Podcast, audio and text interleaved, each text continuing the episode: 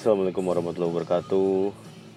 Dalam apa namanya uh, suasana yang tidak menyenangkan ini, sebagaimana kita tahu Milan baru saja apa mendapatkan hasil terburuk yang didapat musim ini ya. Sekaligus juga hasil uh, terserah deh kalau mau stat segala statistik dikeluarin, segala data dan fakta dikeluarin. Pokoknya tetap bad result is a bad result yang ya another season to forget another ya pokoknya pokoknya kita dipaksa bersabar terus saja lah gitu. Entah sampai kapan ya. Nah ngomong-ngomong soal dibantai ini pokoknya sepanjang gua nonton Milan ya dari tahun 94 tentunya gua nggak inget nggak inget banyak banget yang gua udah lupa gitu pertandingan-pertandingan jelek yang dialami oleh Milan karena cukup banyak sih sebenarnya. to be fair emang cukup banyak result yang jelek. Salah satunya yang gue nonton Milan tuh dibantai adalah ketika eh, kalah dari Juventus 1-6 main di San Siro waktu itu. Waktu itu Juve padahal kalau gue nggak salah ingat ya itu mereka tuh nggak nurunin pemain-pemain yang inti lah. Yang main waktu itu Fieri Fieri waktu itu masih muda banget. Dan dia bikin beberapa gol di San Siro 2 kalau nggak salah dua gol. Ada Fieri ada Vladimir Jugovic ada itulah yang gue inget lah. Alen Boxic kalau nggak salah. Lupa lupa. Pokoknya zaman zaman itu. Dan Milan cuma bisa ngebales lewat Marco Simone satu gol. Nah itu eh, kalau nggak salah tuh di musim terakhirnya Franco Baresi itu. Habis itu Franco Baresi itu pensiun di musim di akhir musim itu. Ya jadi ya itu emang pada saat itu chaos banget. Duet backnya itu Baresi sama Pietro Vierkovot ya, ya bener-bener besi-besi tua lah gitu. Ibaratnya yang nggak benar-benar nggak sanggup ngeladenin kecepatan anak-anak muda gitu. Terus kekalahan berikutnya lagi yang bener-bener apa ya benar-benar terngiang di gue itu adalah yang ketika dibantai Inter pas derby 04 itu tuh. Pas Inter masih Inter lagi jago-jagonya sih waktu di bawah si Mourinho lah. Waktu zaman-zaman itu yang jelas. Gitu. Terus sorry. Terus Milan juga pernah dibantai Roma 05 waktu itu. Dan itu emang nggak nggak banget lah waktu tahun 98 itu juga another season to forget. Pokoknya semusim abis juara kalau nggak salah itu ya. Kalau gue nggak salah ingat. Sorry sorry. Gue memori gue mendadak pada hilang dan kalau kekalahan Milan yang juga gue kesel most recent itu adalah sebelum sebelum yang ini maksud gue ya. Itu adalah ketika kalah dari Olympiakos di Europa League lah. Itu dua musim lalu berarti ya. Eh musim lalu kali ya. Yang benar-benar bikin Milan tuh gagal lolos ke grup ke apa 16 eh 32 besar. Gila men Olympiakos gitu loh. Olympiakos itu harusnya kan levelnya 1 2 di bawah Milan gitu ya. Cuman Milan nggak bisa ngalahin atau nahan imbang mereka ya nggak bisa gitu. Itu parah banget sih kalau gue bilang. Ya pokoknya ya namanya kita ngedukung klub ya. Maksudnya giliran kita menang gede ya emang kita berhak untuk selebrasi tapi giliran kalah kalah gede kayak begini juga kita apa namanya kita juga nggak nggak berhak ya berhak sih maksud gue sorry. Maksud gue berhak untuk menghujat gitu tapi ya ya udahlah sebatasnya se selayaknya se pada tempatnya aja lah gitu. Gue juga sempat kemarin emosi sih sampai sampai gue nge-tweet itu dengan beberapa tweet yang nada-nadanya tuh sangat emosional gitu habis itu gue pikir ah ya udahlah gitu ya emang ya emang udah kalah kelas sih gitu. Itu ini kesimpulan yang pertama gue dapat dari kekalahan Milan ya yang gue yang gue bener-bener langsung kepikiran di gue gitu. Kalah kelas gitu. Jadi timnya Gasperini ini padahal main tanpa striker loh tanpa striker murni. Itu dia nggak ada Dufan Zapatanya cedera dan Luis Murielnya juga baru masuk menit-menit terakhir kan yang mana dia langsung bikin gol Terus Musa Barrow juga striker muda mereka nggak pasang. Artinya ini juga memperlihatkan flexibility dari si Gasperini sih emang harus gua akui itu master class banget kemarin. E, jadinya ya mereka tuh cuman ngandelin si Ilicic, terus Papu Gomez, lalu kemudian si Ruslan Malinovski itu di situ tuh dan kekhawatiran gue juga terbukti soal Mario Pasalic sih ini pemain sama sekali nggak ada istimewa istimewanya soal skill ataupun soal ya lu tahu sendiri lah dia nggak stand out gitu. Lu pokoknya nggak nggak terlalu diperhatiin. Tapi tiba-tiba dia bisa datang at the right time at the right place gitu dia bisa bikin gol yang nyaris. Bahkan bahkan gue sendiri aja bingung itu siapa yang golin? Apakah itu si Robin Gosen atau di, siapa gitu? Nggak tahu ya si Pasalic itu ya ada sedikit touch gitu dari umpan silangnya si Robin Gosen. Dan dia benar-benar kayak berada di antara garis jebakan offside-nya pemain-pemain Milan gitu dan bisa dan gol itulah yang meruntuhkan benar-benar. Babak pertama sebenarnya itu gol gol yang pertama Atalanta tuh ya benar-benar itu kesalahan individual lah ya. Tapi kalau gol Nah ini gol kedua ini yang benar-benar kayak ngeruntuhin. Ibaratnya Milan itu kan masih mencoba ngelawan ya pas habis gol pertama. Pas kebobolan yang gol kedua itu udah kayak secara mental tuh jatuh banget. Langsung kemudian individual brilliance dari si Josip Ilicic itu ngancurin Milan ya dengan dua golnya dia gitu. Udahlah Itu maksudnya sebenarnya ini kalau menurut gue ya Bukan pertandingan yang yang deserve heavy defeat sih buat Milan. Itu emang Milan main uh, Milan mainnya jelek gitu. Dan pemain-pemainnya tuh kelihatan nggak ngikutin instruksinya Pioli gitu kalau gue bilang ya. Bener-bener yang apa ya uh, gue sih lebih lebih condong untuk kayak ini sih kayak mengkritisi performa pemain sih daripada si Pioli. Ya emang Pioli harus terbukti dia kalah kelas dari Gasperini kemarin gitu jelas gitu. Ya, terlepas dari pemain yang main-main jelek gitu. Jadi tapinya ya ya kelihatan banget kalau pemain-pemain ini tuh most of them itu udah gimana ya udah bu, udah nggak yang Milan material lagi gitu ngerti nggak sih maksud gue? Kayak yang kayak Frank Kessie gitu.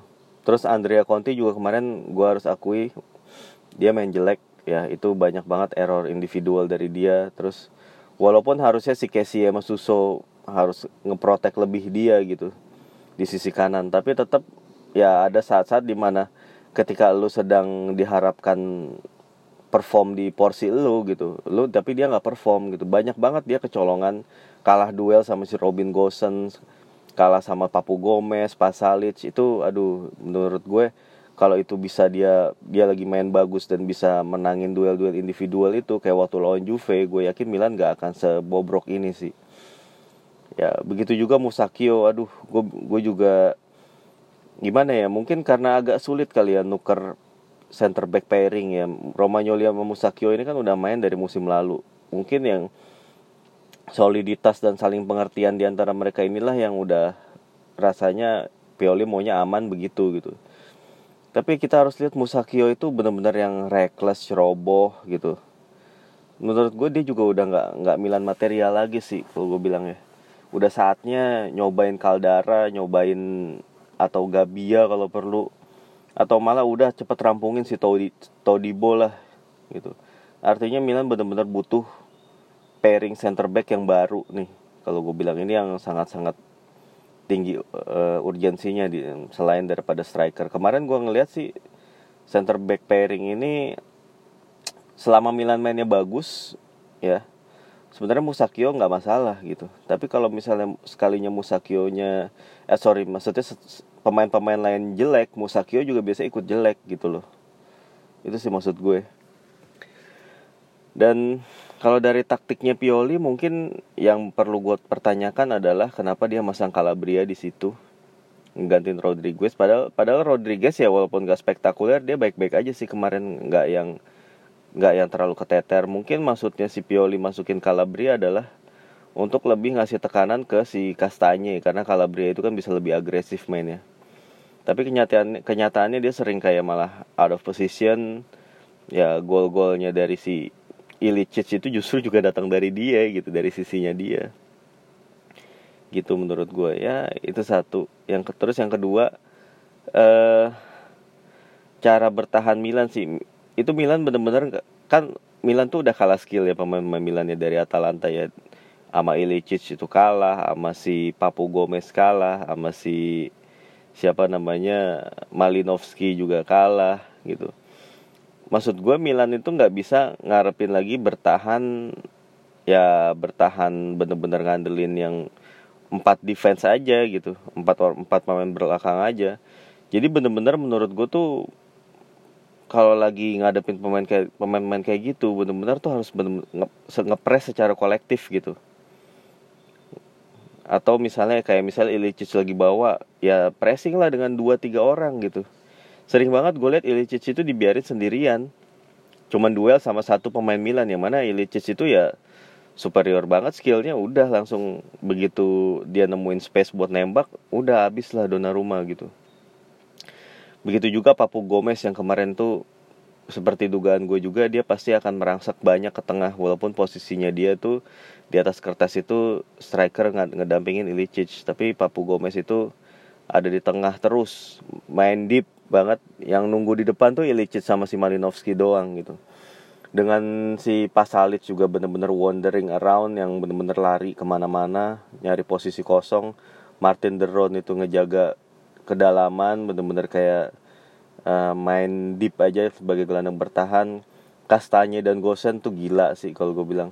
Itu mantep banget. Terus dua center backnya Palomino dan juga si apa Rafael Tolo itu bener-bener kayak sering banget bantuin ngepres juga gitu. Jadi ketika Milan serangan balik itu mereka sering ada di posisi yang pas buat cepet ngerebut gitu. Sementara Milan itu uh, pas pada saat dia ngerebut bola itu sering banget clueless gitu uh, ngoper ke depannya bingung mau ngasih ke siapa gitu. Karena emang Jack Bonaventura juga kemarin mainnya lagi amsyong begitu juga dengan Calhanoglu apalagi Suso gitu. Itu pokoknya kalau tiga pemain itu mainnya jelek Milan tuh abis gitu Frank Kessie ya ikut-ikut hancur lebur lah gitu. Musakio ikut-ikut hancur lebur gitu. Biasanya pemain-pemain Milan yang gak ikut main hancur ketika teman-temannya hancur itu paling cuma Romagnoli gitu. Itu yang paling stabil.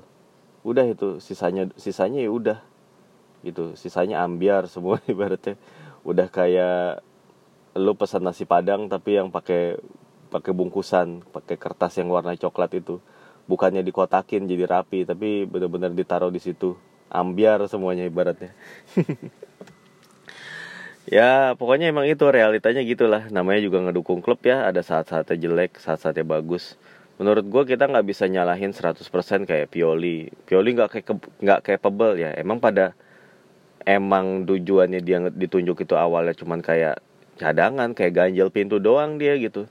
Ibaratnya ntar apa pun gua rasa sih apa pun resultnya dia dia pasti diganti sih musim depan gitu. Dia cuman kayak pengganti sementara.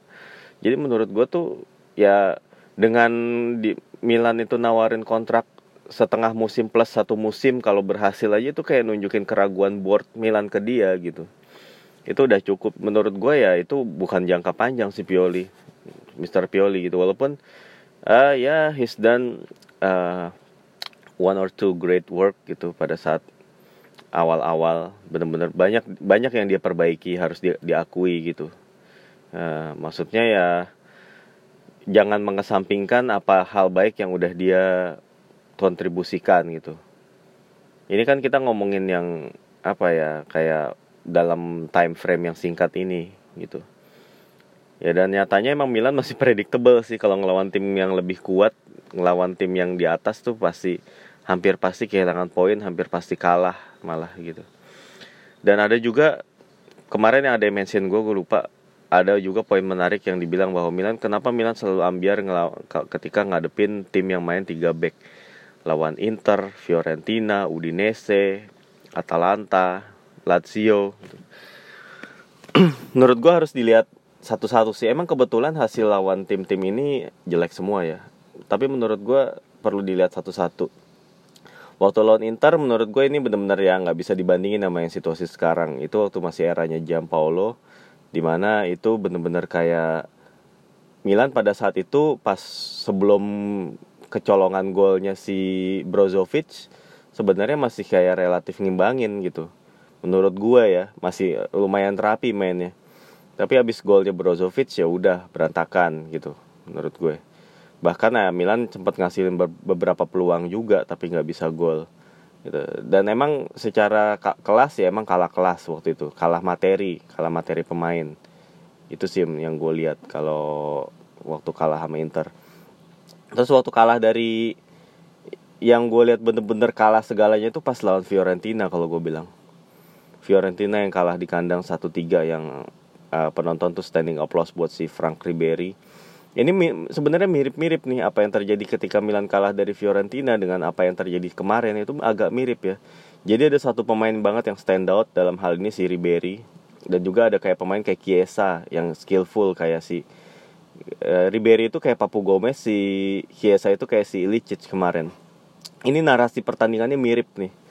Dan pada saat itu uh, board Milan tuh kan pada saat kalah sama Fiorentina itu udah langsung pengen mencat Giampolo kan. Itu karena ngelihat hasil itu. Nah gue nggak nggak tahu nih apa yang akan dilakukan oleh Boban dan Maldini ngelihat hal ini. Apakah ini kan kalau another heavy defeat another uh, outclass benar-benar kalah kelas ini kan pasti board ini kan board ini akan mengevaluasi. Bisa jadi malah walaupun gue nggak yakin ya bisa aja Pioli juga diganti lebih cepat gitu. Walaupun ini juga gua nggak harapin sih. Gue bilang buang-buang duit doang lu kalau ganti pelatih sekarang gitu. Buang-buang duit doang maksudnya ya ya bener-bener kayak hancur aja kalau satu musim tuh lu sampai tiga pelatih gitu. Ya walaupun kalau presidennya Maurizio Zamparini ini mungkin mungkin aja tapi gue nggak ngerasa ini adalah menurut gue ini adalah hal yang positif kalau ngeganti Pioli. Ya udah biarin aja kalau gue bilang kasih dia sampai akhir musim lah. Kalau kalau emang pokoknya despite the result gitu ya udah gitu. Paling enggak harusnya si Pioli dari sisi mentalitas sama kerapihan bermain sih udah lumayan. Ini tapi emang kualitas individu nggak bisa nolong aja gitu. Kualitas individu pemain. Gue yakin reinforcement Milan di bulan Januari ini bakal ngasih sesuatu yang lebih baik sih. Tetap gue akan nunggu Januari kalau emang jadi kalau emang uh, Januari itu ternyata Milan nggak dapetin pemain bagus ya udah kayak sekarang aja. Tapi kalau Januari bisa ngedapetin beberapa satu dua tiga pemain bagus, gue yakin akan berubah peruntungannya.